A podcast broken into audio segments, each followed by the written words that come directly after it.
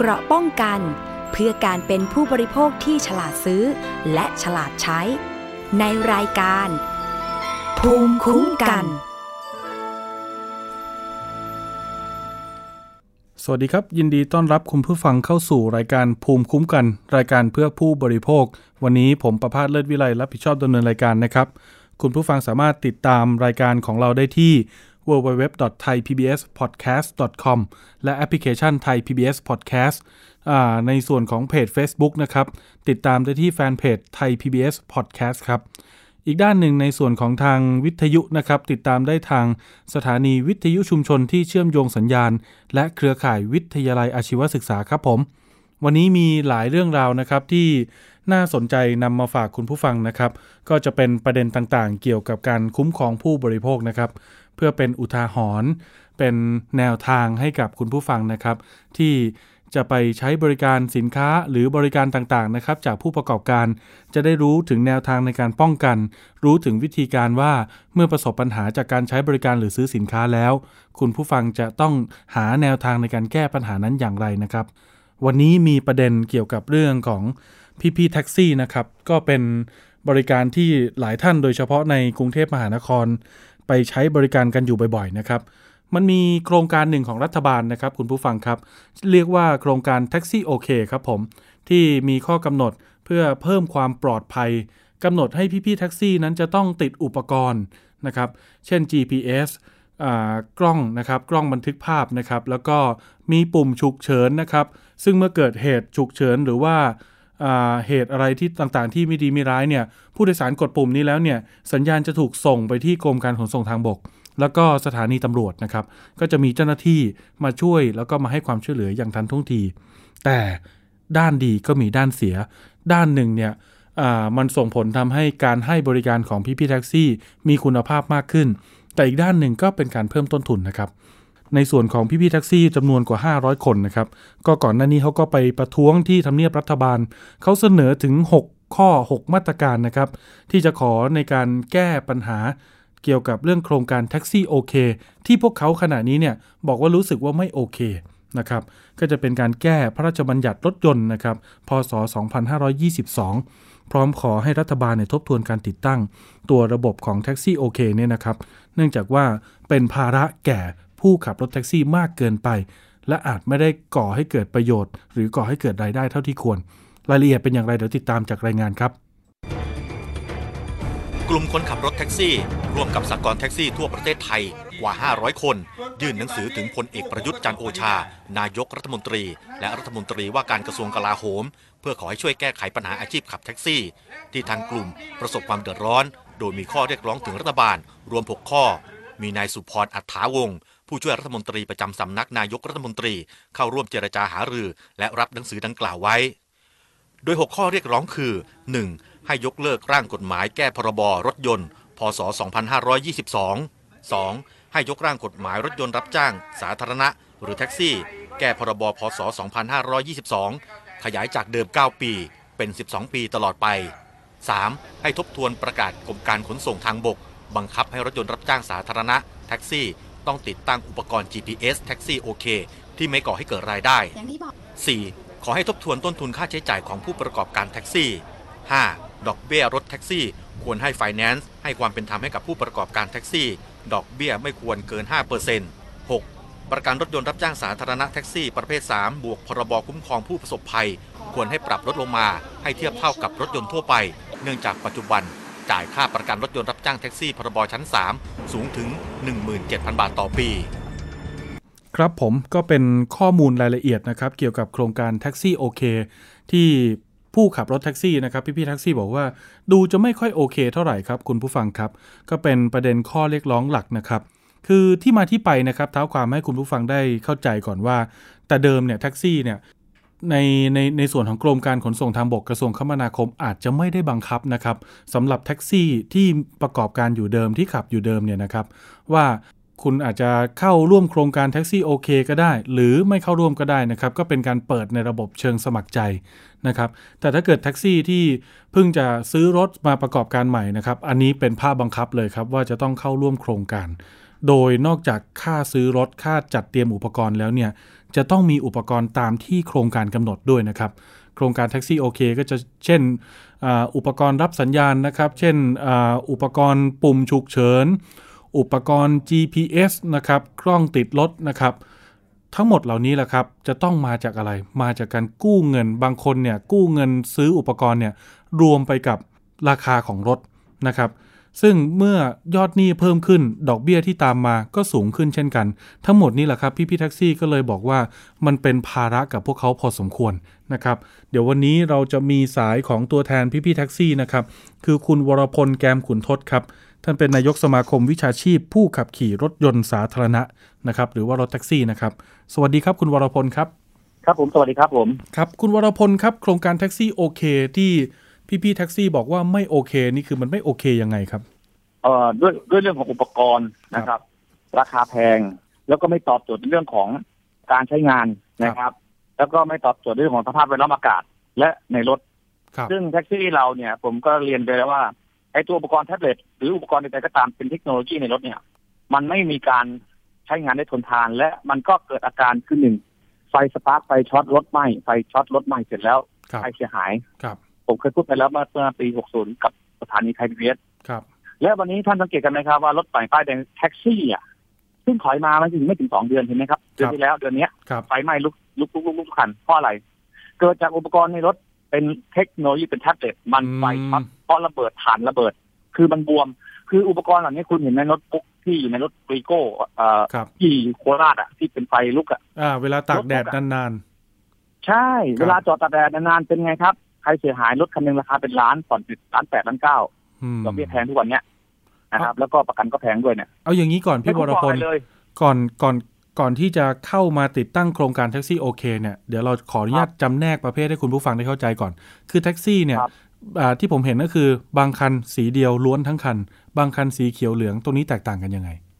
เขียวเหลืองเนี่ยคือเป็นรถส่วนบุคคลที่ซื้อมาได้หนึ่งคนหนึ่งคันที่มีใบขับขี่สาธารณะครับส่วนสีล้วนสีล้วนสากรณ์นู่นนี่นั่นเนี่ย หนึ่งคนสามารถซื้อได้นะครับครับสามคันตามตามระเบียบกรมส่งเสริมสากลบังคับใช้อ๋อแสดงว่าครับถ้าเกิดเป็นสีล้วนเนี่ยก็คือเป็นรถในในนามของสหกรณ์แท็กซี่ครับใช่ไหมครับ ครับ สีชมพูสีฟ้าสีเขียวสีเหลืองอะไรก็แล้วแต่ ครับอืมอันนี้หนึ่งคนซื้อได้สามคันครับนะครับ เพื่อมาประกอบประกอบการเรียกว่าประกอบการให้เช่าหรือปล่อยเช่าหรือปล่อยขายครับ อันนี้เขาเรียกว่าซื้อประกอบการอย่างผมเนี่ยซื้อได้แค่สามคันแท็กถ้าซี่เป็นรถสีล้วนแท็กซี่โอเคนี่ถ้าเกิดว่าพี่แท็กซี่ทำอาชีพนี้อยู่ก่อนแล้วขับอยู่ก่อนแล้วคือไม่บังคับเข้าร่วมถูกต้องไหมครับ ถ้าเป็นที่ซื้อรถที่ซื้อก่อนปี60อ่าที่บังคับใช้วันที่9พฤศจิกายน2560นั้นน่ะครับซื้อก่อนซื้อก่อนคือหมายถึงซื้อ ซื้อก่อนที่อ่ามาจดนะ ก่อนครับจะมาจดวันที่ครับ9ต้องจดก่อนนะ แต่ระหว่างนั้นมันก็กำมันก็เป็นแล้วว่า อ่าผมเนี่ยโดนคนแรกแล้วกันอืม ผมว่าในประเทศไทยเนี่ยครับผมซื้อรถมาทั้งหมดเขียวเหลืองเนี่ยของสมาชิกผมซื้อมาผมทำโครงการสีดาวแท็กซี่ในตอนนั้นนะครับหนึ่งร้อยห้าสิบคันครับ ซื้อมาในช่วงเดือนตุลาคม แล้วก็ไปขอจดทะเบียนในเดือนเอ่อพฤศจิกายนวันที่หนึ่งปรากฏว่ากรมการขนส่งบอกว่ายังจดไม่ได้ ต้องรอไปจดวันที่เก้าพฤศจิกายนเพื่อให้อุปกรณ์เอ่อแท็กซี่โอเคมาก่อน แล้วไปซื้ออุปกรณ์มาติดกันแล้วก็ไปจดได้อืมแต่พอรอไปถึงเก้าพฤศจิกายน ปัญหามันก็เกิดว่าอุปกรณ์ก็ไม่มีขายรถศูนย์บริการก็ไม่มีให้ขาดตลาดอีกรถก็ต้องยืดเยื้อขับไปอีกสี่เดือนห้าเดือนกว่าจะมีอุปกรณ์มา แล้วไอ้สี่ห้าเดือนนี้ถามว่ารายจ่ายมันเกิดขึ้นกับใครคนขับครับ จ่ายเรื่องอะไรครับ ใบสั่งครับ ทุกวันอ๋อวันละไม่รู้กี่ใบครับ นี่คือปัญหาแรกเลยนะนี่ผมเล่าเรื่องจริงให้ฟังนะก็คือต้นโครงการมาเลยผมเป็นคนแรกที่โดนครับกลุ่มผมเป็นกลุ่มแรกที่โดนครับป้ายแดงเพราะผมทำโครงการแท็กซี่สีดาวป้ายแดงนะครับครับกับโตโยต้าขอใช้ ชื่อเลยเพราะโตโยต้าเยอะอยู่แล้วแท็กซี่อะผมซื้อกับโตโยต้านครทนครับ ผมทำโครงการเชื่อมกับโตโยต้าและออมสินครัสีบดาวเนี่ยให้พี่น้องแท็กซี่เป็นเอื้อถอนให้เนี่ยครับ ผมต้องรับผิดชอบเอ่อต้องรับดูแลเรื่องนี้หนึ่งคนขับโดนใบสั่งผมต้องไปเคลียร์ให้เคลียร์ให้เคลียร์ให้ แสดงว่าถ้าทุกวันถ้าเกิดเป็นแท็กซี่ที่ก่อนหน้าวันที่ 9 พฤศจิกา60 เนี่ย คือไม่บังคับครับแต่จะสมัครใจเข้าร่วมก็ได้ แต่ถ้าเกิดว่าไม่บังคับก็เหมือนบังคับเพตั้ราะงไม่มีอุปกรณ์ให้อ่าตั้งตั้งตั้งแต่วันที่ 9 พฤศจิกา60 เป็นต้นมาหลังจากนั้นเนี่ยรถคันไหนที่จะมาทำแท็กซี่ คือต้องเข้าร่วมโครงการ ต้องรอติดตั้งอุปกรณ์ก่อน และติดอุปกรณ์ตามที่โครงการกำหนด เป็นกฎหมายบังคับต้องอุปติดอุปกรณ์ที่ว่ามีอะไรบ้างฮะก็มีอ่ากล้องกล้องในถ่ายรูปในครรัถบอันนั้นช็อตครับแล้วก็ปุ่ม SOS ที่กดเอ่อเมื่อเหตุฉุกเฉินครับในรถ แล้วก็มีแท็บเล็ตในรถ อืม แล้วก็มีเครื่องรูดรูดบัตรคนขับในรถครัรูบดบัตรสแกนใบขับขี่สแกนตในรถครับใบขับขี่เราเนี่ยในรถครับนะครับ แล้วก็มิเตอร์โป๊ะไฟบนหลังคาที่เป็นปุ่มเล็กๆอะครัที่บว่าเขียนว่าแท็กซี่อย่างเดียว แต่ไม่มีคำว่ามิเตอร์อะครับ ในบนหลังคาแล้วก็ไฟว่างสีเขียว อืมนะครับ ในรถนะครับ อุปกรณ์เหล่านี้ทั้งหมดนั่นคือ ต้องเชื่อมอุปตัว GPS ในรถด้วยอีกหนึ่งตัว ครับ เป็นเป็นเป็นอุปกรณ์ในรถ GPS อีกหนึ่งตัว ทั้งหมดเนี่ยมันเจ็ดชิ้น นะคหรับนึ่งสองสามเจ็ดชิ้นในสี่ราคาห้าที่หกเจ็ดอ๋อเจ็ดชิ้นในราคาที่อยู่ที่บางศูนย์ก็ขายสองหมื่นกว่า บางศูนย์ก็ขายสามหมื่นกว่า บางคนก็สี่หมื่นกว่า เกือบห้าหมื่นในช่วงแรกอืมครับสองหมื่นนะครับถึงห้าหมื่นไอ้สองหมื่นนี่ไม่มีเลยช่วงแรกมีครับแต่สามหมื่นขึ้นนั่นแหละสี่หมื่นนั่นเลย มันมีขายทั่วไปไหมครับพี่หรือว่าต้องพกการตลาดโดยตลาด ต้องหรือว่าต้องซื้อกับบริษัทที่ทางกรมและกระทรวงคมนาคมต้องกำหนดซื้อกับศูนย์ที่ได้รับอนุญาตจากขนส่งเท่านั้นครับอ๋อครับครับครับถ้าคุณไม่คุณไม่มีการได้รับใบอนุญาตจากขนส่งคือใบเบิกทางอะ โควต้าของคุณไม่คุณคุณไม่ได้อะครับ คุณคุณจะยังไงก็ช่างคุณจะบอกว่าผมมีเงินซื้ออุปกรณ์มาจริงแต่คุณไม่ได้มีใบรับรองจากศูนย์ของขนส่งอนุญาตให้คุณเป็นศูนย์ และก็คุณไม่มีใบอนุญาตจากกสทชครับ ผมบอกให้เลยนะ การขออนุญาตจากกสทชเนี่ยขาวข อยากที่สุดในโลกผมบอกให้เลยนะถ้าคุณไม่มีเส้นนะครับ ผมในนามสมาคมเนี่ยผมไปขอผมยังไม่ได้เลยครับ อ่า ราคาเหล่านี้นี่คือมากเวลาไปซื้อเราก็ไม่ได้ซื้อสดอยู่แล้ว เพราะว่าส่วนใหญ่พี่แท็กซี่ก็จะผ่อนงวดรถกันอยู่แล้ว แล้วบวกรวมไปในราคารถเลยไหมครับซื้องินสดเลยครับรถเบนซ์อะผมเองขับเบนซ์ผมยังไม่ซื้อเงินสดเลยครับ ผมยังต้องผ่อนเลย ไม่แล้วอุปไม่มีใครซื้อสดหรอกครับของพวกเนี้ยอุปกรณ์เหล่านี้อุปกรณ์เหล่านี้ก็คือไปบวกยอดหนี้ราคารถยอดหนี้เพิ่มเข้าไปในตัวรถ อืม แต่ตอนแรกตอนแรกนะตอนแรกต้องซื้อซื้อเองนะครับ ต้องซื้อเองนะครับ ตอนแรกไม่มีติดในรถมานะครับเพราะศูนย์ครับบริการในรถก็ไม่มีไม่มีตัวนี้ติดเหมือนกันครับ หลังๆมาเนี่ย ถึงจะมีอ่าศูนย์ต่างๆ เข้าไปคอนแทคกับรถศูนย์โตโยต้าต่างครับๆที่ขายแท็กซี่ครับตอนแรกตอนแรกไม่มี ผมนี่ต้องไปเสือกกระสนหาศูนย์ที่มันถูกที่สุด เพราะมาให้สมาชิกพอติดแล้วคันที่ซื้อมาใหม่ ติดแล้วนี่พอเอารถมาวิ่งแล้ววิ่งให้บริการแล้วค่าใช้จ่ายที่เกิดขึ้น อ่านอกจากค่างวดรถกับค่าบำรุงรักษารถแล้ว เราจะต้องจ่ายค่าอะไรบ้าง ค่าบำรุงค่าค่าบำรุง GPS ค่าครับรายเดือน GPS สามร้อยกว่าบาทต่อเดือน จ่ายให้ใครครับ ก็จ่ายให้ศูนย์บริการที่เขาได้รับใบรับรองจากอ่าอืขนมส่งไงครับ เดือนละสามร้อยนี่คือต้องจ่าย อันนี้เดือนสามร้อยครับบางศูนย์ก็สี่ร้อยบางศูนย์ก็ห้าร้อยแล้วแต่ครับ มันเหมือนกับวอสมัยก่อนที่เราใช้วอกันอะแท็กซี่ต้องจ่ายเองนะอ่าอ่าเจ้าของอ่าก็ต้องจ่ายเองนะครับเดือนละห้าร้อยครับพอเลิกวอปุ๊บมาเป็นสูตรมาเป็นตัวนี้เจาะสูตรสูตรมันเหมือนกับสูตรสำเร็จรูปมาไว้อะให้กับแท็กซี่ต้องจ่ายอะครับ คือพูดง่ายๆว่าถ้าไม่จ่ายเขาตัดสัญญาณ GPS ท่านก็วิ่งไม่ได้ว่างั้นเถอะ วิ่งไม่ได้ ไฟว่างไม่ติดเป็นไม่ได้ด้วย อืมไฟว่างไม่ติดครับ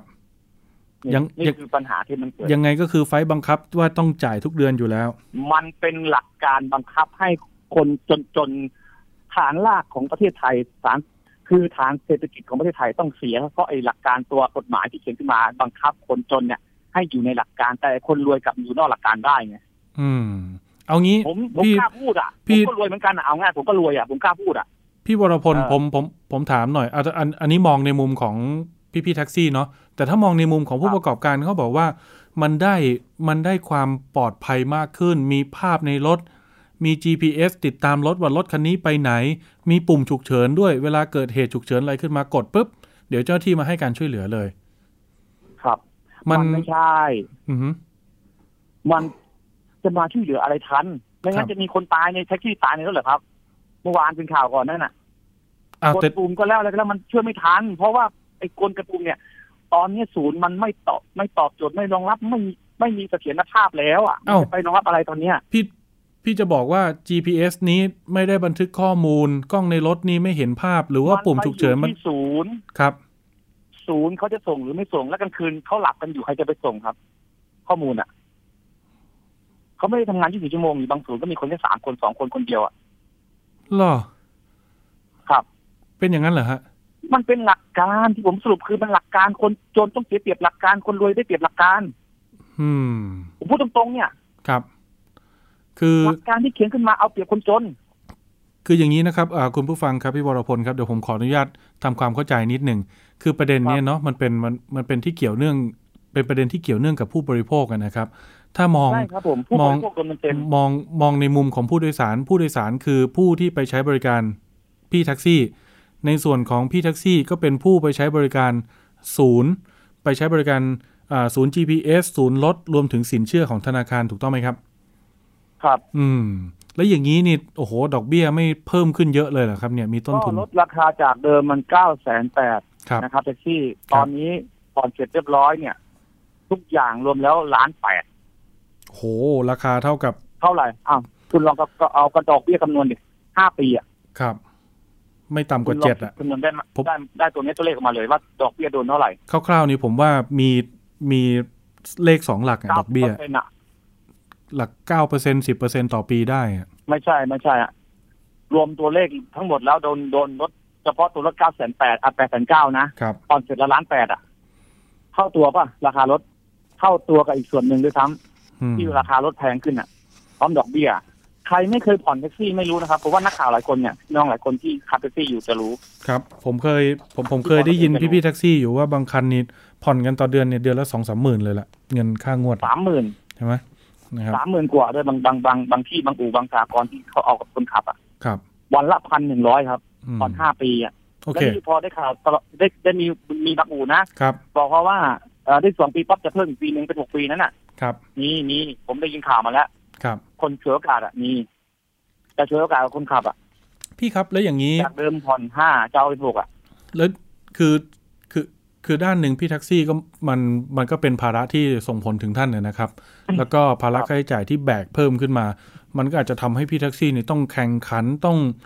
อาวางแผนต้องแย่งชิงลูกค้ากันแบรับภระคเดียวนี่ขนาดยังไม่นับรวมถึง Grab นะ Grab นี่ทดไว้ก่อนนะนะครับ ที่มาวิ่งรับกันนะเนาะเป็นป้ายดำเนาะครับนะครับครับแต่มองอีกมุมหนึ่งมันก็เป็นประเด็นความปลอดภัยอ่าของผู้โดยสาร อย่างนี้ถ้าเกิดครับมองกันแบบกลางๆเข้าอกเข้าใจกัน เรามีข้อเสนออยากให้ทางรัฐบาลพิจารณายังไง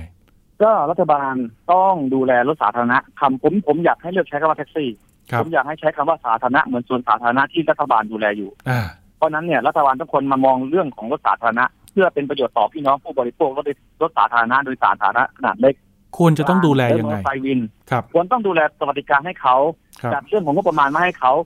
ขนาดไปนั้นเขายังกล้าทำเลยเขาได้กำไรเท่าไหร่ดอกเบี้ย อืเกิมนตัวตัวรถอีกทำไมรัฐบาลไม่ทำตรงนี้ เอางบประมาณที่มีอยู่มาทำตรงนี้เพื่อเพิ่มรถ ทั้งประเทศไทยแท็กซี่อย่างน้อยต้องมีหนึ่งล้านคัน คือเพื่อที่จะเพียงพอในการบริการผ่านแอปพลิเคชันของขนส่งที่กบแอปตัวนี้จะทำขึ้นมาเร็วๆนี้นะครับ แอปกลางขนส่ง ผมเคยพื่อที่จะให้รถแท็กซี่โหลดใช้ ผมเคยเห็นพี่พี่แท็กซี่บางคนบอกว่า เออมันน่าจะมีกองทุนหรือมีสินเชื่ออะไร ผ่านมาในระบบสหกรณ์สินเชื่อต่ำถูกต้องไหมในข้อที่เหมือนกันไหมครับข้อเรียกร้องที่ผมเสนอไปอะอืผมมเสนอไปอะส่วนครัเนี้บยครับผมทำโครงการฟรีดาวน์แท็กซี่เพราะอะไรผมเอาเงินมาจากไหนมาทำอืมผมเอาเงินมาจาก ผมเป็นผู้รับรองเงิน เป็นฐานรับรองเงินแทนที่ว่าจะเป็นรัฐบาลรับรองฐานเงินครับแต่นายวรพลแกมคุณนศเป็นฐานรับรองเงินให้กับสมาชิก ที่ธนาคารออมสิน อะโอเค ด้านแท็กซี่ก็ไม่ต้องควักกระเป๋า ด้านแหล่งทุนและสินเชื่อไปละ อีกอันอันต่อมาคืออะไรครับ ก็คือรัฐบาลรับรองเป็นรับรองทุกคนที่เป็นผู้ขับขี่สาธารณะทั้งประเทศไทยเนี่ยใครอยากเป็นคนขับรถสาธารณะครับ คุณมาสอบเป็นขี่สาธารณะปุ๊บเอาไปเนี่ยไปออกรถกับศูนย์มา รัฐบาลรับรองอืม ขอให้ปรับมาตรฐานในการรับรองว่างั้นเถอะ นี่คือการรับรองรัฐบาลไม่ได้ควักกระเป๋านะครับ คนขับต่างหากที่ควักกระเป๋าครับให้กับไฟแนนซ์แต่รัฐบาลรับรองไฟแนนซ์ไม่ต้องเป็นห่วงคนนี้ผมรับรองเองถ้ารถผ่อนไม่ได้ ขนส่งแต่ละอำเภอยึดรถกลับ แล้วก็เอาให้คนใหม่ขับต่อ อ๋อ เป็นลักษณะคือไม่เสียหายโอเคครับเข้าใจละครับ ไม่เสียหายเลยครัรับฐบาลเสียหายไหมเงินก็ไม่ได้จ่ายอืมใครดูแลรถครับ คนขับดูแลรถครับใครผ่อนรถครับ คนขับผ่อนรถ ถ้าเขาไม่ผ่อนแล้วครับ ขนส่งจังหวัดยึด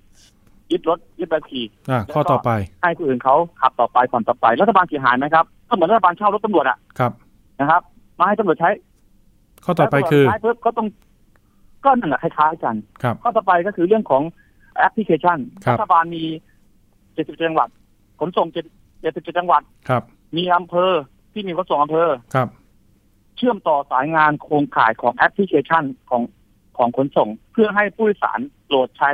และก็เรียกรถแท็กซี่ใช้ได้ทั่วประเทศไทย77จังหวัด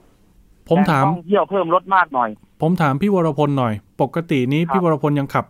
รถสาธารณะนี่อยู่ไหมผมฮะเป็นผู้บริหารครับ ตอนนี้ผมอ่าไม่เป็นไรบหาแต่ว่าที่จำกัด แล้วผมก็ขับแท็กซี่ตอนนั้นผมขับ แต่นี่ผมครับผมน่ะเริ่มต้นมาจากคนเช่าแท็กซี่ขับอยู่ประมาณ 20 ปี เอางี้ดีกว่าท่านเป็นผมก็ทำทุกท่านอย่างท่านเป็นนายกสมาคมตรงนี้นะครับ โทษทีผมตัดคำใช่ถามครับเพราะว่าเวลาเรามีเรามีจำกัดอ่า ในครับในในฐานะที่เป็นนายกสมาคมน่าจะเคยได้ยินได้ฟังเสียงสะท้อนมาจากพี่ๆแท็กซี่หลายคน ทุกวันนี้เนี่ยครับเวลาที่ท่านวิ่งรถกันเนี่ย ท่านได้ผู้โดยสารจากแอปพลิเคชัน หรือว่าจากการที่เจอกันตัวต่อตัวตรงถนน ส่วนมากอืมเจอกันตัวต่อตัวครับ ก็คือขับไปเจอลูกค้าเรียกก็รับ ใช่ครับ ส่วนมากเจอกันตัวต่อตัวเจอลูกค้าลูกค้าเรียกรับอืมและส่วนมากจะเจอแบบนี้และส่วนน้อย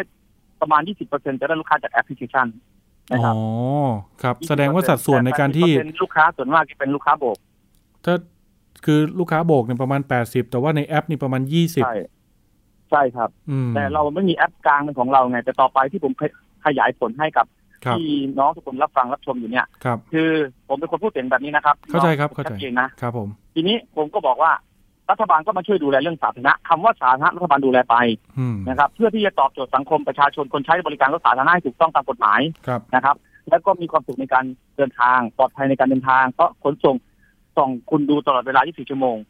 อืมครับผครัมบทั้งคนขับและผู้โดยสารครับนี่คือความปลอดภัย แล้วก็โอเคคนขับก็มีความสุขเพราะหนึ่งผ่อนรถกับรัฐบาลในราคาที่ไม่แพงครับ ทราบว่านี่แหละข้อเสนอของพี่ๆแท็กซี่ทั้งหมด 6 ข้อนี้ จะถูกนำเข้าสู่ที่ประชุมของคณะกรรมการร่วมในรัฐบาลใช่ไหมครับ เห็นท่าน18นี่แหละครับผมครับวันที่18ผมร่วมผมเป็นหัวเอ่อของแท็กซี่เขาร่วมประชุมกับกลุ่มพี่น้องแท็กซี่แล้วก็กลุ่มอ่ารัฐบาลครับวันศุกร์เนี่ยครับ อืมโอเคครับ ผมได้ครับก็ครับผมยังไงผมผมเป็นคนพูดอย่างนี้นะครับพี่น้องทุกคนที่ฟังอยู่ผมเป็นคนพูดตรงชัดเจนแล้วก็เร็ว เข้าใจครับทำงนเร็วทันทีนะเข้าครับใจครับพี่ช่วงครับผมโควิด ครับพี่พี่ๆแท็กซี่เป็นไงบ้างครับ ทิ้งท้ายนิดโอ้นึโหงแย่ฮะมากครับผมอืมรายได้ตกเลย ผมก็ปล่อยเช่าแท็กซี่ไปประมาณ20คันเนี่ยผมมีครับก็รายได้ไม่เข้ามาเลย ถ้าเกิดให้ฝากวันนี้นั่งมองหน้ากันสองคน ฝากสั้น ๆ ถึงรัฐบาลถึงกรมการขนส่งทางบกที่กำกับดูแลท่านอยู่ ถึงกระทรวงคมนาคมอ่าตรงส่วนนี้ผู้ประกอบการรถสาธารณะอยากให้อยากให้ทางรัฐบาลออกมาตรการใด ๆ มาสนับสนุนเพิ่มเติมไหมครับ ครับก็คือผมเรียกร้องข้อเรียกร้องหัวข้อเนี่ยก็คืออมความทุกข์ของพี่น้องแท็กซี่นะครับ ทั้งหมดครับหกข้อคือหนึ่งอ่าให้ปิด ให้ปิดเออปิดเอ่อร่างป้ายดำไปซะนะคครัรับบแล้วขยายโอกาสให้คนขับป้ายดำมาเป็นรถแท็กซี่ แล้วก็คือก็ออกแท็กซี่ให้เขาไปซะมาเป็นป้ายเหลืองที่เป็นมาตรฐานเดียวกัน เป็นป้ายเหลืองที่ถูกมาตรฐานเดียวกัน แล้วก็ครับตั้งแอปพลิเคชันขึ้นมา แล้วก็ยกเลิก TAXI OK ออกไป รายจ่ายไม่มีเพิ่มรายได้เข้ามานะครับลด cost ตัวลดลงไป ในร่างตัวฉบับนี้ก็คือครับหนึ่งลดสเปคแท็กซี่ลงไปเหลือพันสองเนี่ยคือร่างทั้งหมดหกหกข้อทั้งหมดที่ผมเขียนไปเนี่ย มันเป็นการช่วยเหลือพี่น้องระดับรากหญ้าอาชีพฐานรากดีขึ้นอืมเศรษฐกิจก็ดีขึ้นครับครับเงินทองก็ไม่ออกไปไหน กับเรื่องของโครงสร้างสาธารณะอย่าลืมครับฝากไว้ก่อนรถแท็กซี่หนึ่งล้านคันรายได้ต่อคนอย่าลืมนะครับสองพันบาทเอาไปคูณตัวเลข นั่นคือเงินหมุนทั้งประเทศทั้งทั้งทั้งประเทศและก็ต่อวันนะครับครับนี่คือรายได้ของของแท็กซี่นะครับ อย่าลืมนะฮะของสาธารณะเราได้มาไม่เสียไปไหนครับ ใช้จ่ายในเมืองไทยครับล้านคนล้านคัน และก็คันละสองพันบาท คูณโอเคเอาตัวเลขใช้จ่ายในครอบครัวของเขาครับ นั่นคือเศรษฐกิจทางลาบก็จะดีขึ้นฝากรัฐบาลไว้เพียงแค่นี้ครับหกข้อเรียกร้องที่ผมชัดเจนเรียงลำดับไว้หมดแล้วครับนะครับ ผม โอเคครับครับผม ขอบคุณครับผมคุณวรพลแกมขุนทศนะครับนายกสมาคมวิชาชีพครับผู้ขับขี่รถยนต์สาธารณะนะครับ ครับผมครับขอบคุณมากครับคสวัสรัดีบขอบคุณครับ สวัสดีครับนะครับก็เป็นอ่าข้อเรียกร้องนะครับในส่วนของคือด้านหนึ่งเขาก็เป็นผู้ให้บริการนะครับคุณผู้ฟังด้านหนึ่งเขาก็เป็นผู้ใช้บริการด้วยนะครับ ก็ ตรงส่วนนี้ก็ต้องมาดูกันแหละครับว่าจะทำยังไงให้แท็กซี่นั้นมีภาระต้นทุนที่ไม่หนักมากเกินไปนัก แต่คุณภาพ และความปลอดภัยในการให้บริการนั้นอยู่ในจุดที่เหมาะสม และมีประสิทธิภาพมากที่สุดนะครับ ก็จะส่งผลดีต่อกับผู้โดยสารทั่ว ๆ ไปด้วยนะครับที่ไปใช้บริการ ก็สำหรับกรณีนี้นะครับ ท่านสุพรอัฏฐาวงศ์นะครับ คุณสุพรอัฏฐาวงศ์ก็เป็นผู้ช่วยรัฐมนตรีประจำนายกรัฐมนตรีนะครับ ท่านก็ให้สัมภาษณ์กับไทย PBS ว่า จะนำข้อเรียกร้องทั้งหมดเหล่านี้นะครับเข้าไปประชุมกับหน่วยงานต่างๆ ที่เกี่ยวข้อง ทั้งกรมการขนส่งทางบกกระทรวงคมนาคม รวมถึงหน่วยงานอื่น ๆ กระทรวงอื่น ๆ ด้วยนะครับ เพื่อรับฟังข้อเรียกร้องนะครับ แล้วก็มาดูซิว่าจะหาข้อสรุปหาทางออกในเรื่องนี้อย่างไรนะครับ ประเด็นต่อไปนะครับคุณผู้ฟังช่วงนี้โอ้โห หลายปีที่ผ่านมานี่คือกระแสการซื้อขายสินค้าออนไลน์นะครับเป็นที่นิยมนะครับก็จะมี หลาย ๆ ท่านนะครับที่บางคนไม่อยากออกจากบ้าน หรือบางคนมองว่าสินค้าที่อยู่ในสถานที่อยู่ในห้างสรรพสินค้า อาจจะยังไม่ตอบโจทย์ มันมีสินค้าที่พิเศษกว่านั้น มีสูตรเฉพาะ หรือมีคุณสมบัติที่ดีนะครับ บางครั้งขายราคาถูกกว่าที่เราไปซื้อข้างนอกด้วยนะฮะก็หลาย ๆ ท่านนะครับก็จะมีการไปสั่งสินค้าออนไลน์ บางครั้งก็เกิดปัญหาครับคุณผู้ฟัง บางครั้งมีการไปหลอกลวงนะครับ หรือบางครั้งก็ไม่ได้หลอกหรอกครับ แต่ เป็นลักษณะทำทีว่าส่งสินค้าให้แต่ส่งไม่ครบ ส่งไม่ได้คุณภาพบ้างนะครับ อย่างกรณีนี้นะครับก็จะเป็นเกี่ยวกับเรื่องมีผู้เสียหายมาเตือนภัยนะครับ การไปสั่งซื้อสบู่นมส้มนะครับจากเพจแห่งหนึ่งใน Facebook นะครับก็จะมีผู้เสียหายกว่า 20 คนครับไปแจ้งความที่สพบางเลน จังหวัดนครปฐมนะครับพวกเขาเนี่ยสั่งซื้อผลิตภัณฑ์เครื่องสำอางทาง Facebook เพจแห่งหนึ่งนะฮะ แต่หลังโอนเงินไปแล้วเนี่ยกลับไม่ได้สินค้า มูลค่าความเสียหายเยอะทีเดียวนะครับจำนวนกว่า 5 ล้านบาทครับ ติดตามจากรายงานครับ ผู้เสียหายจากหลายจังหวัดนำหลักฐานการโอนเงินเข้าแจ้งความที่สถานีตำรวจภูธรบางเลน จังหวัดนครปฐมเพื่อดำเนินคดีกับเจ้าของบริษัทที่รับผลิตเครื่องสำอาง หลังสั่งซื้อและโอนเงินกลับไม่ได้รับสินค้าตามที่ตกลง หนึ่งในผู้เสียหายจังหวัดเชียงเซาให้ข้อมูลว่าช่วงประมาณเดือนกรกฎาคม 2563 ได้สั่งซื้อสบู่นมส้ม ผ่านเพจ Facebook ชื่อ CEO ไอรีนเพื่อนำมาขายต่อ แต่หลังจากมีการพูดคุยกลับชักชวนให้ร่วมลงทุน เป็นตัวแทนจำหน่าย ในสถานะเป็นผู้ลงทุน โดยที่ทางเพจจะหาตัวแทนมาขายของให้ และจะแบ่งผลกำไรจากการขายสบู่ก้อนละ 2 บาท ผู้เสียหายจึงสั่งซื้อไปทั้งหมด 9,200 ก้อน ในราคาก้อนละ 25 บาท จากราคาหน้าร้าน 69 บาท รวมเป็นเงินกว่า 200,000 บาท หลังโอนเงินปรากฏว่าไม่ได้รับสินค้าหรือกำไรที่เพจดังกล่าวอ้าง จึงทวงถามและขอเงินคืน ซึ่งมีการโอนเงินคืนมาเพียง 50,000 บาท จากนั้นก็ไม่สามารถติดต่อเพจดังกล่าวได้ เขาจะบอกว่ามันจะมีตัวแทนนะให้เรานะ แล้วเขาจะเป็นคนกระจายสินค้าให้ แต่ให้เรามีเงินลงทุนไปเปิดบินกับเขาแล้วจะได้ของมา แต่ทีเนี้ยคือพอถึงกำหนดเวลาที่เขากำหนดให้เรา 15ถึง20 วันแล้วอะค่ะ ก็คือเขาเลื่อนเขาเลื่อนบ้างแบบบัญชีจะโอนให้บ้างอะไรบ้าง แล้วก็ผ่านไปเข้าโรงพยาบาลบ้างลูกป่วยบ้างอะไรบ้างจากการตรวจสอบพบว่าเพจดังกล่าวในนามของบริษัท ได้มีการจดทะเบียนประกอบธุรกิจร้านขายปลีกเครื่องสำอาง ประกอบกิจการจำหน่ายเครื่องสำอาง เช่น ลิปสติก เซรั่ม ครีมรองพื้น ครีมกันแดด บลัชออน อายไลเนอร์ สถานะยังดำเนินกิจการอยู่ วันที่จดทะเบียน 12 มิถุนายน 2563 ทุนจดทะเบียน 5 ล้านบาท ตั้งอยู่ที่ตำบลไซงามอำเภอบางเลน จังหวัดนครปฐม ปานิสาเขื่อนแก้วพากูล ไทย PBS รายงาน นะครับ ผมก็เป็นปัญหาที่เกิดขึ้นนะครับ จากการที่ผู้เสียหายหลายคนนะครับ ก็เป็นผู้ค้าออนไลน์บ้างนะครับ แล้วก็เป็นบางคนก็เป็นนักลงทุนนะครับ ไปดำเนินการสั่งซื้อสบู่นมส้มนะครับ เพจนี้มีชื่อว่า CEO i r e n ครับคุณผู้ฟังอยู่ใน Facebook ครับ เป็นเป็นเพจนะครับที่เขาแจ้งว่าเป็นของบริษัท i r e n Cosmetic Thailand จำกัด จดทะเบียนนะครับทำธุรกิจเกี่ยวกับร้านขายปลีกเครื่องสำอางนะครับ ก็จะมีลิปสติกเซรั่มรองพื้นครีมกันแดด blush on อายไลเนอร์นะครับ ทั้งหมดนี้เนี่ยเป็นเป็นสินค้าที่เขาบอกว่าขายผ่านเพจนี้นะครับ เป็นการขายปลีกนะครับ บริษัทนี้ยังจดทะเบียนแล้วก็ดำเนินกิจการอยู่นะครับ แต่เพิ่งจดทะเบียนเมื่อวันที่ 12 มิถุนา63 นี่เองนะครับ มีทุนจดทะเบียน 5 ล้านบาท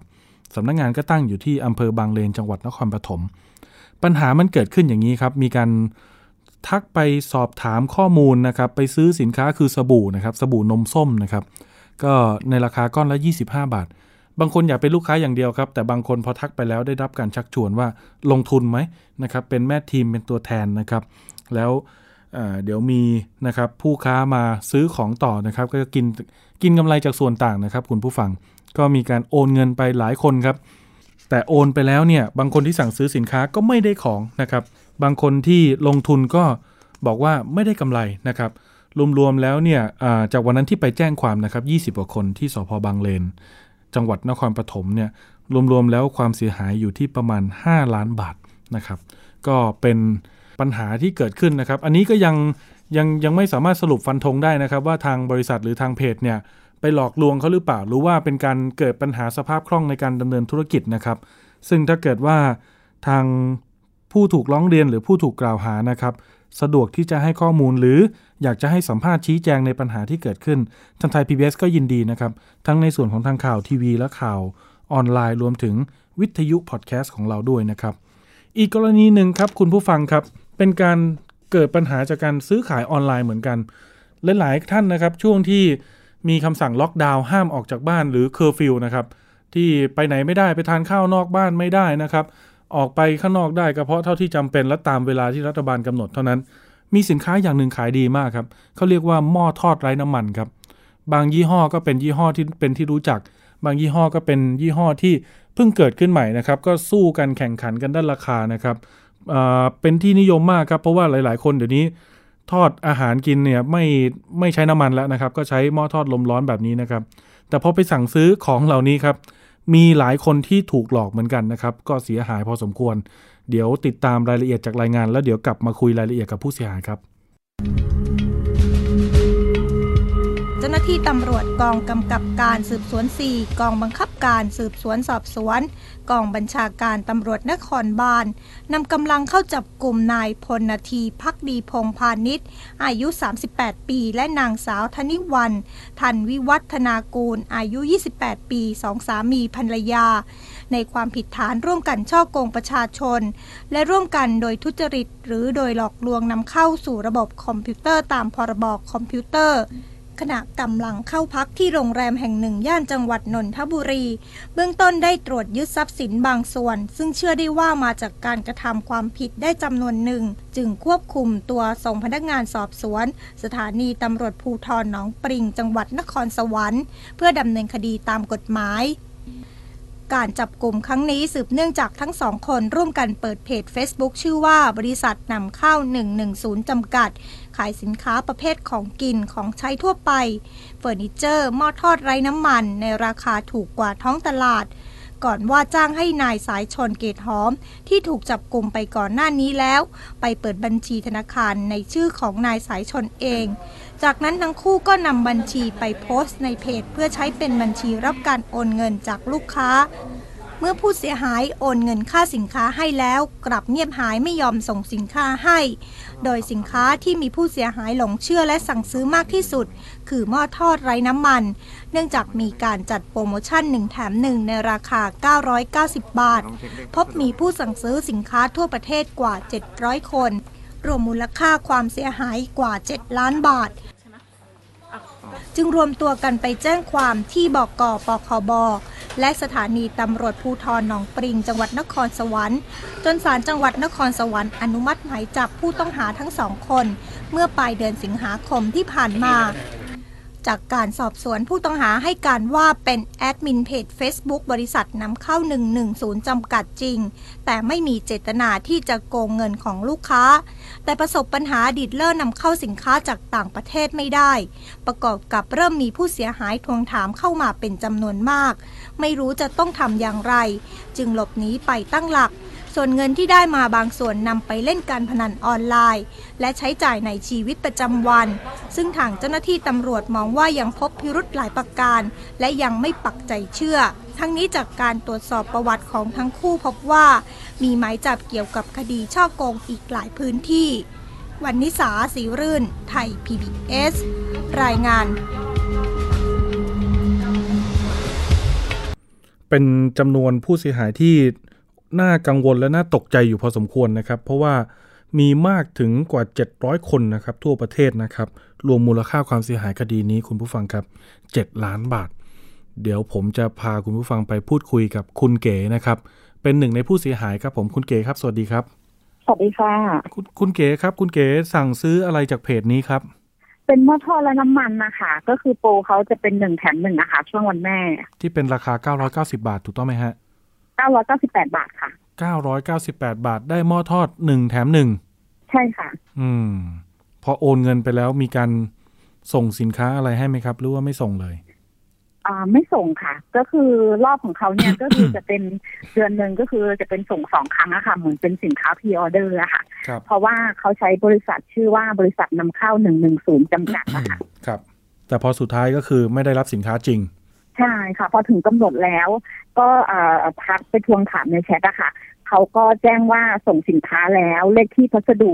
เจ็ดลำดับที่เจ็ดร้อยแปดสิบหกโอ้มีเลขพัสดุด้วยได้เอาเลขนี้ไปตรวจสอบไหมครับ คือเขาแจ้งแค่ว่าเจ็ดแปดหกอะค่ะ แต่เขาไม่ได้แจ้งว่าส่ง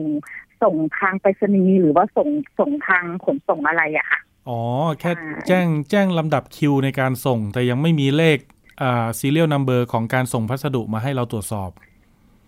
ใใช่ค่ะ ก็คือเขาแจ้งว่าจัดส่งของแล้วลำดับที่ 786 รอแจ้งพัสดุในช่องทางแชทตามลำดับ รอแล้วรออีกเป็นไงครับ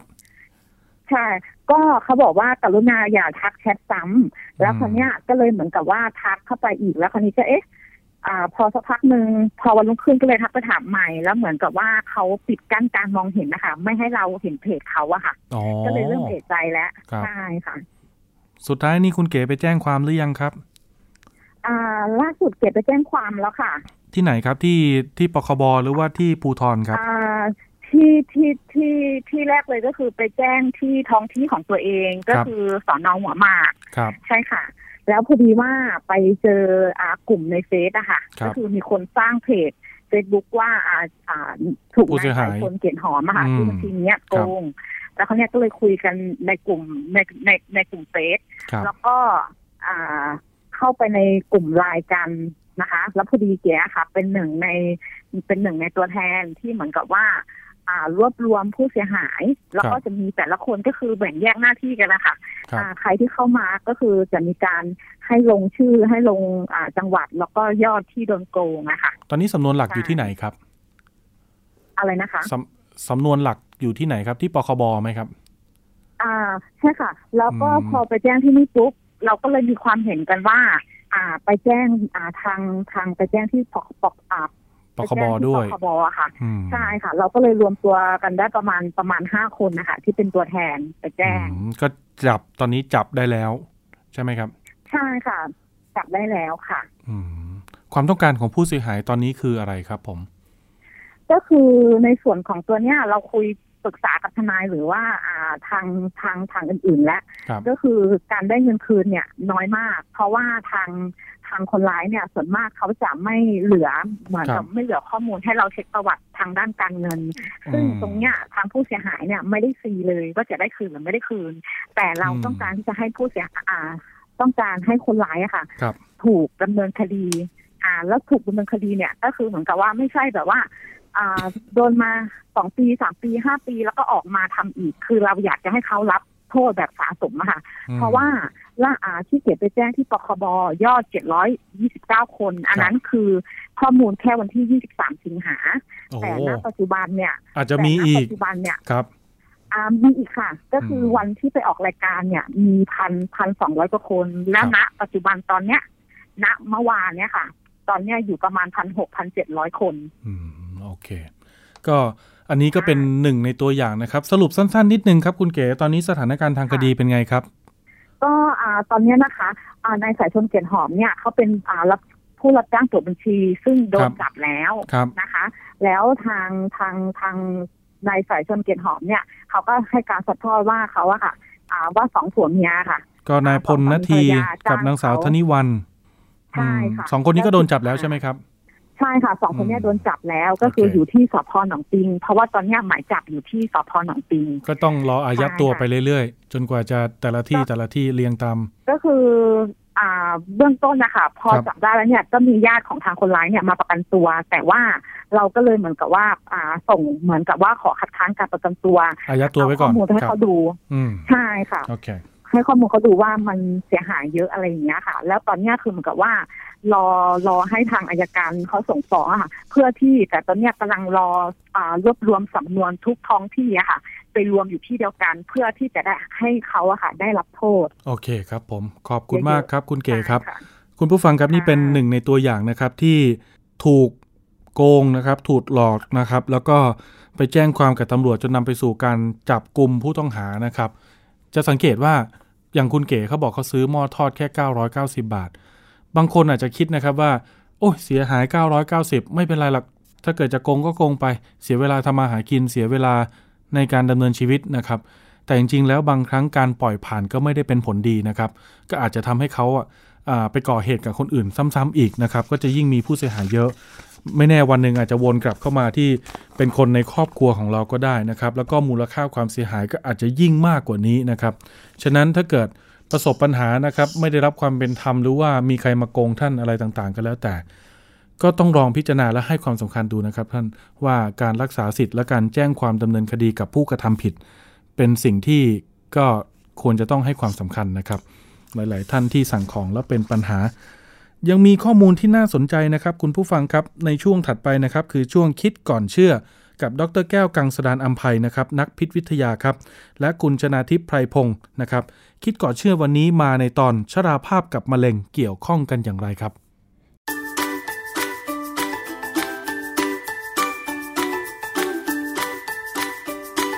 ช่วงคิดก่อนเชื่อ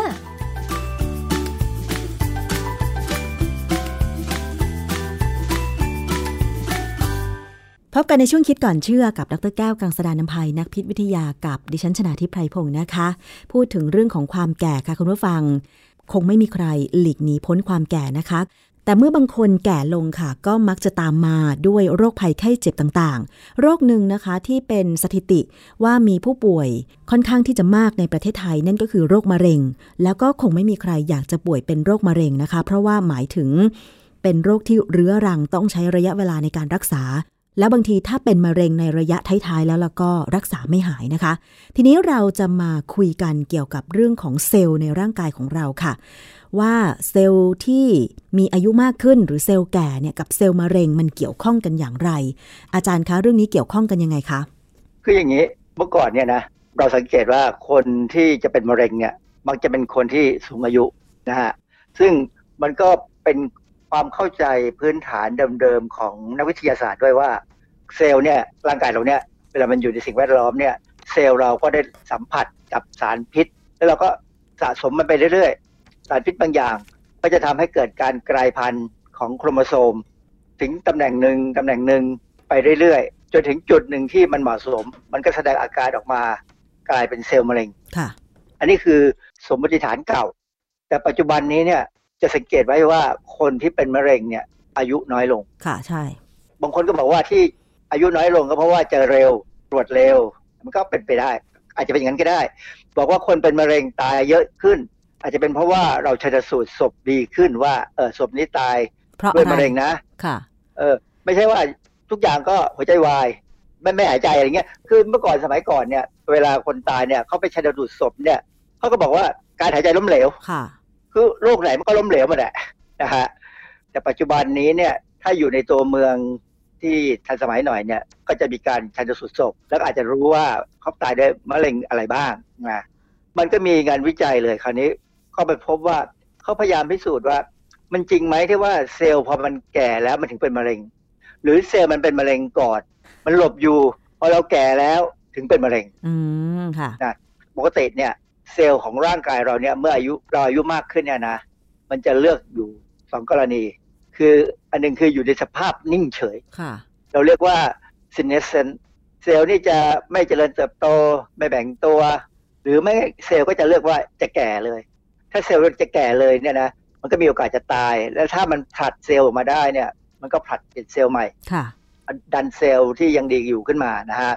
แต่ว่าถ้าเป็นเซลล์มะเร็งเนี่ยเซลล์มะเร็งนี้จะเป็นเซลล์ที่ไม่แก่นะมันจะแบ่งตัวไปได้เรื่อยๆคือปกติเนี่ย ในร่างกายเราเนี่ยในระบบของสิ่งมีชีวิตชั้นสูงเนี่ยเซลล์เนี่ยพอมันแบ่งครบรอบจากหนึ่งเซลล์เป็นสองเซลล์แล้วเนี่ยเซลล์มันจะต้องตัดสินใจว่าจะไปทำอะไรต่อค่ะเหมือนกับคนจบมหาวิทยาลัยเนี่ยจบแล้วจบปตรีแล้วก็จะต้องตัดสินใจว่าจะไปทำงานอะไร แต่ทางนี้มันก็จะมีคนบางคนที่ไม่รู้ว่าจะไปทำอะไรก็เรียนต่อ เรียนโทต่อ เรียนเอกต่อ จบเอกก็กลับมาเรียนตรี อีกสาขาหนึ่งต่อ มีบางคนนะจบปริญญาแปดสาขา ใช่เคยเห็นค่ะอาจารย์ ซึ่งมันเป็นลักษณะคล้ายๆเซลล์มะเร็งเนี่ยคือแบ่งไปเรื่อยๆ คือไม่รู้จะทำอะไรต่อคือ หรือยังไม่อยากทำไอ้ยังไม่อยากทำไม่ว่ากัน แต่ไอ้ไม่รู้จะทำอะไรมันก็แบ่งไปเรื่อยก็เรียนไปเรื่อยๆเนี่ยนะคือเซลล์มะเร็งเนี่ยมันจะแบ่งไปเรื่อยๆ ซึ่งแบ่งแล้วไม่ทำตัวเองให้เป็นประโยชน์เนี่ย มันเป็นปัญหามันเป็นเนื้องอกอันนี้อันนี้เขาถึงบอกว่าเซลล์ที่แก่กับเซลล์ที่เป็นมะเร็งเนี่ยมันต่างกัน มีบทความเรื่องหนึ่งลงในวารสารชื่อ aging cell ก็คือเซลล์แก่นี่แหละนะฮะ ของปี 2019 เนี่ยตัวบทความเนี่ยผมผมแปลให้ฟังง่ายๆเขาบอกว่ามันเป็นการวิเคราะห์ transcriptomic ของเนื้อเยื่อแต่ละชนิดของมนุษย์ เผยให้เห็นความสัมพันธ์ที่ซับซ้อนระหว่างความแก่มะเร็ง และการอยู่เฉยของเซลล์คำว่า transcriptomic เนี่ยเป็นศัพท์เทคนิคทางชีวเคมีนะฮะความหมายของมันคือ transcript มาจาก transcribe ซึ่งแปลว่า แปล แปล เราใช้คำนี้กับการแปลแปลข้อมูลจากรหัสของ DNA มาเป็นโปรตีนค่ะ แต่ขั้นตอนการแปลจริงๆต้องต้องผ่านการแปลจาก DNA ไปเป็น RNA ก่อน จาก RNA ก็จะแปลออกไปเป็นโปรตีน transcript transcribe คำว่า tomic คำว่า tomic นี่มันแปลว่า แปลว่า all แปลว่าทั้งหมดนะเพราะฉะนั้นการวิเคราะห์ transcriptomic ของเนื้อเยื่อเนี่ยก็คือการศึกษาว่าเนื้อเยื่อแต่ละชนิดณขณะนั้นเนี่ย มีการถอดรหัสจาก DNA มาเป็น RNA อย่างไรบ้าง คือนึกภาพออกไหมว่า ถ้าเซลล์ที่มันกำลังแข็งแรงอยู่กำลังจะแบ่งเซลล์เนี่ย มันจะต้องมีการถอดรหัสเป็น RNA เพื่อที่จะแปลเป็นโปรตีนที่เหมาะสมกับการแบ่งตัว แต่ว่าถ้าเซลล์ที่มันแก่แล้วเนี่ย มันก็อาจจะถอดรหัสออกมาเป็นเซลล์เป็น RNA ที่ช่วยดำรงเซลล์ให้อยู่แค่นั้นพอแล้ว ไม่ต้องอะไรมาก เพื่อจะไม่แบ่งตัวต่อไปอย่างนี้ใช่ไหมคะ คือไม่ไม่แบ่งแล้วไม่ทำแล้ว ก็แค่ขอให้มันอยู่ได้เฉยๆสบายๆซึ่งมันต่างกันมาก คือรูปรูปแบบเนี่ยการวิเคราะห์แบบเนี้ยเขาสามารถเห็นเห็นแผนผังของ RNA ที่ต่างกันของเซลล์ จากเนื้อเยื่อเดียวกัน ในคนที่ต่างวัยกัน ในคนที่วัยเดียวกัน แต่บางคนเป็นมะเร็งไม่เป็นมะเร็ง เห็นได้ชัด เพราะว่า DNA ที่มันจะเปลี่ยนไปเป็น RNA เนี่ยมันจะแสดงลักษณะที่ต่างกันใช่ไหมคะ คือเซลล์เนี่ย เราเคยพูดไปแล้วว่าเซลล์ของอวัยวะที่ต่างกันเนี่ย มันแสดงผลออกมาไม่เหมือนกันในวันนั้นในเวลานั้น เช่นเซลล์ของตับกับเซลล์ของปอดเนี่ยมันจะแสดงรูปของ transcriptomic หรือ RNA ที่เขาต้องต้องการสร้างเนี่ยไม่เหมือนกันเลยค่ะทั้งทั้งที่ DNA ของทั้งสองเซลล์เหมือนกันเหมือนกันเด้เลยนะฮะเอ่องานวิจัยเนี่ยเขาบอกว่า การสะสมของการกลายพันธุ์ต่างๆ ในเซลล์ ส่งผลให้เซลล์อยู่ในสภาพชราหรือแก่เนี่ย พอแก่แล้วเนี่ยมันจะหมดความสามารถในการพัฒนาไปเป็นมะเร็ง อืมค่ะคืออย่างนี้ผมผมผมก็เคยรู้สึกมีความรู้สึกคล้าย ๆ กับว่า ตอนตอนที่ผมสอนหนังสือเนี่ยผมก็อ่านบทความค่อนข้างเยอะนะแล้วผมก็เห็นบทความเกี่ยวกับเซลล์เกี่ยวกับมะเร็งเนี่ยผมก็ว่าเอ้ไอ้เซลล์มะเร็งนี่มันต้องเป็นเซลล์เด็กๆถึงจะเป็นมะเร็งได้นะเพราะว่าเซลล์ที่มันแก่แล้ว สามารถแบ่งตัวได้ใช่ไหมคะใช่ มันต้องมีมันต้องการการแบ่งตัวนะหลักการหลักเลยว่าเซลล์มะเร็งเนี่ยต้องเป็นเซลล์ที่สมบูรณ์ และพร้อมจะแบ่งตัว พร้อมจะกลายพันธุ์ แต่เซลล์ที่มันแก่เนี่ย มันจะไม่แบ่งตัวมันจะไม่กลายพันธุ์ค่ะ เพราะฉะนั้นเอ่อในในหลักการเนี่ย ตอนนี้ค่อนข้างจะมั่นใจกันว่า ถ้าแก่แล้ว ถ้าไม่มีเซลล์มะเร็งเก่าซ่อนอยู่เนี่ย เราจะไม่เป็นมะเร็ง หรือถ้าเรามีเซลล์มะเร็งซ่อนอยู่ เราต้องมีภูมิต้านทานที่แข็งแรง เพื่อจะกำจัดมันเพื่อดูแลนะก็ถึงบอกว่าคนสูงอายุเนี่ยก็ต้องออกกำลังกาย เพื่อให้มีภูมิต้านทานที่ดีค่ะการวิจัยที่ผมพูดไปเมื่อกี้เนี่ยมันเป็นงานวิจัยของมหาวิทยาลัยลิเวอร์พูลสหราชอาณาจักรเนี่ยเขาก็ดูยีนที่เกี่ยวกับการพัฒนาของมะเร็ง คือยีนในเซลล์ที่เป็นมะเร็งกับเซลล์ยีนตัวเดียวกันอะที่อยู่ในเนื้อเยื่อของมนุษย์ที่อาจจะแก่นะ ตำแหน่งเดียวกัน แล้วก็ตรวจดูว่ายีนพวกนี้มันตื่นตัวในการทำงานแบบไหน ซึ่งก็ได้ผลออกมาว่าถ้าอยู่ในเซลล์มะเร็งเนี่ยมันทำงานเต็มที่ แต่ถ้าอยู่ในเซลล์ที่แก่แล้วเนี่ยมันก็ไม่ค่อยทำงาน คือมันจะมียีนอื่นที่ทำงานมากกว่าเพื่อดำรงเซลล์เวลาเราพูดถึงยีนทุกยีนในเซลล์เนี่ยเซลล์ตราบใดที่ยังมีชีวิตอยู่เนี่ยจะต้องมียีนที่ทำงานอยู่ ทำงานอยู่แล้วก็แบ่งตัวเพื่อให้ร่างกายอยู่ได้แล้วก็เติบโตไปเรื่อยๆอย่างเงี้ยเหรอคะอาจารย์ คือคือถ้าเซลล์จะแบ่งตัวจะมียีนกลุ่มหนึ่งทำงานเพื่อให้มันแบ่งตัว แต่ถ้ายีนที่เบื่อแล้วไม่แบ่งตัวแล้ว แต่จะดำรงอยู่เนี่ย มันก็จะมียีนสร้างโปรตีนอีกแบบหนึ่งออกมา เพื่อให้เซลล์ดำรงอยู่ได้ก็พอ ไม่ต้องทำการหนัก แต่ว่าทีนี้อันหนึ่งที่งานวิจัยเขาดูเห็นชัดเจนเขาบอกว่ามีกิจกรรมสองอย่างที่มันเห็นอย่างชัดเจนว่าต่างกันระหว่างเซลล์ที่แก่กับเซลล์ที่เป็นมะเร็งคือการแบ่งเซลล์กับ ระบบภูมิคุ้มกัน เรื่องของการแบ่งเซลล์เราพูดไปเมื่อกี้แล้ว ระบบภูมิคุ้มกันเช่นเดียวกัน คนที่มีเซลล์ที่แก่เราเรารู้ว่าตับเนี่ยมันค่อนข้างจะสำคัญมากกับระบบภูมิคุ้มกันตับเอ่อม้ามพวกเนี้ยนะสำคัญซึ่งต่อมไทมัสไทรอยอะไรก็ตามต่อมไทมัสนะฮะอยู่ที่คอเราเนี่ยอันนี้ก็สำคัญทีนี้คือถ้าเซลล์เนี่ยมันเริ่มแก่เนี่ยระบบภูมิคุ้มกันเราที่ที่เราสร้างขึ้นมาเนี่ยมันจะค่อยๆน้อยลง ซึ่งอย่างที่ผมบอกไปแล้วว่า ถ้าเรามีน้อยลงเนี่ยแล้วเซลล์มะเร็งเนี่ย ปกติแล้วเนี่ยในทั่วๆไปเนี่ยเราบอกเขาบอกว่า เรามีเซลล์มะเร็งเกิดขึ้นวันละประมาณสามพันเซลล์มั้งค่ะ โดยปกติธรรมชาติร่างกายมนุษย์ก็คือมีเซลล์มะเร็งเกิดขึ้นอยู่แล้วใช่ไหมคะใช่ครับ ซึ่งเราต้องกำจัดมันให้หมดนะฮะเพราะว่าคือร่างกายเนี่ยระบบภูมิคุ้มกันจะมองเห็นเลยว่าเซลล์มะเร็งเป็นเซลล์ที่ต่างจากเซลล์ปกติแต่ พวกเป็นเลือดขาวจะจัดการเลย แต่ว่าบางครั้งเซลล์มะเร็งก็ฉลาดพอสมควรมันไม่ได้ฉลาดหรอกมันโชคดี มันไหลไปตามเลือดหรือตามเป็นตามที่มันต้องอยู่เนี่ย แล้วมันไปถึงตำแหน่งหนึ่งที่มันซ่อนได้ก็ซ่อนอยู่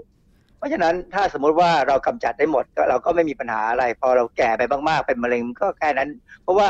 พอแก่ไปมากๆเนี่ย เซลล์มะเร็งมันจะเจริญเนี่ยมันเจริญไม่ค่อยไหวเพราะเราไม่ค่อยกินข้าวแล้วพอแก่มันก็กินน้อยลงอื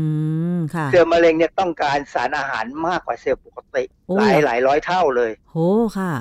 มันมีความพยายามหรือว่ามีการแบ่งตัวที่สูงมากเหรอคะอาจารย์สูงกว่าเซลล์ปกติเหรอคะอาจารย์ มันพยายามแบ่งตัวก็จริง แต่มันใช้พลังงานไม่เป็น มันใช้พลังงานฟุ่มเฟือยมาก คือ พลังงานของมันที่ใช้เนี่ย คือมันมันมันไม่ใช่อากาศ มันเป็นเซลล์ที่ ไม่ใช้ออกซิเจนเพราะฉะนั้นมันก็แบ่งตัวได้พลังงานนิดเดียว ถ้าเราใช้ออกซิเจนเนี่ยเราจะใช้เซลล์เราจะสร้างพลังงานได้เยอะมากนะเพราะฉะนั้นเขาจะบอกว่าหายใจให้ลึกๆจะได้ออกซิเจนเยอะๆเซลล์เซลล์ที่มันจะได้ทำงานได้ปกติเนี่ยนะ มีทฤษฎีหนึ่งที่เขาเชื่อว่าถ้าใครใครเป็นมะเร็งเนี่ยให้พยายามออกกำลังกายเพื่อดูดออกสูบออกซิเจนเข้าไปในปอดเข้าไปในเลือดเยอะๆแล้วออกซิเจนเนี่ยมันจะฆ่าเซลล์มะเร็ง ซึ่งจริง ๆ หลักการเนี่ยถ้าเราเลี้ยงเซลล์ในห้องทดลองเนี่ยออกซิเจนจะฆ่าเซลล์มะเร็งได้ โอ้จริงเหรอคะอันนี้เป็นหลักการเลยเป็นทฤษฎีที่เขาพยายามพิสูจน์กัน ซึ่งมันก็ได้ผลบ้างไม่ได้ผลบ้างนะแต่ว่าเวลาเราออกกำลังกายเนี่ยแล้วออกซิเจนเราเข้าไปเยอะเนี่ยมันมีอย่างอื่นที่ตามมาด้วยกับการออกกำลังกาย คือระบบภูมิต้านทานจะแข็งแรงขึ้นค่ะ เพราะฉะนั้นปัจจุบันเนี่ยเลยบอกว่าเขามีคำถามหนึ่งว่า คนที่แก่ช้ากว่าคนอื่น อาจจะเป็นพันธุกรรมดี หรือเขาดำรงตนดีชีวิตเขาไม่สมบุกสมบันเนี่ยนะเขาจะเป็นมะเร็งง่ายกว่าคนที่แก่ธรรมดาไหมอืมมีผลวิจัยออกมาบ้างหรือยังอาจารย์เขากำลังพยายามจะทำกันอยู่นะคือคนเรามันแก่ไม่เท่ากันนะนะบางคนนี่ดูก็แก่แก่บางคนก็ดูไม่เห็นแก่เลย คือผมยังไม่ไม่กล้าถามคนอื่นว่า ผมนี่ดูแก่ว่าขนาดไหนแต่ว่า เราก็พยายามนะที่จะกินให้ดีหน่อย แต่กินให้มันตามหลักการกินอาหารให้ดีนอนให้หลับแล้วก็ถ่ายให้ได้สบายๆตามหลักการชีวิตทำสามอย่างนี้ได้เนี่ยอย่างน้อยก็เราก็สุขภาพดีแล้วก็อาจจะ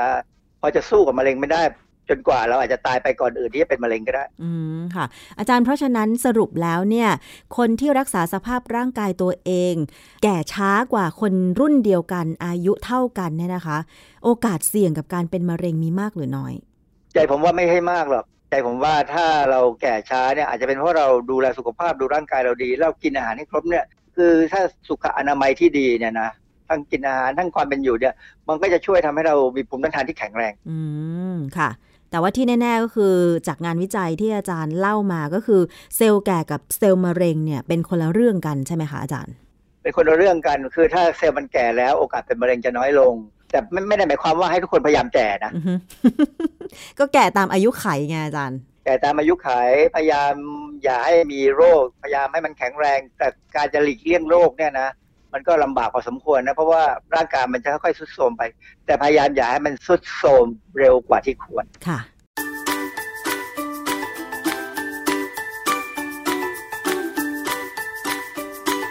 ช่วงคิดก่อนเชื่อ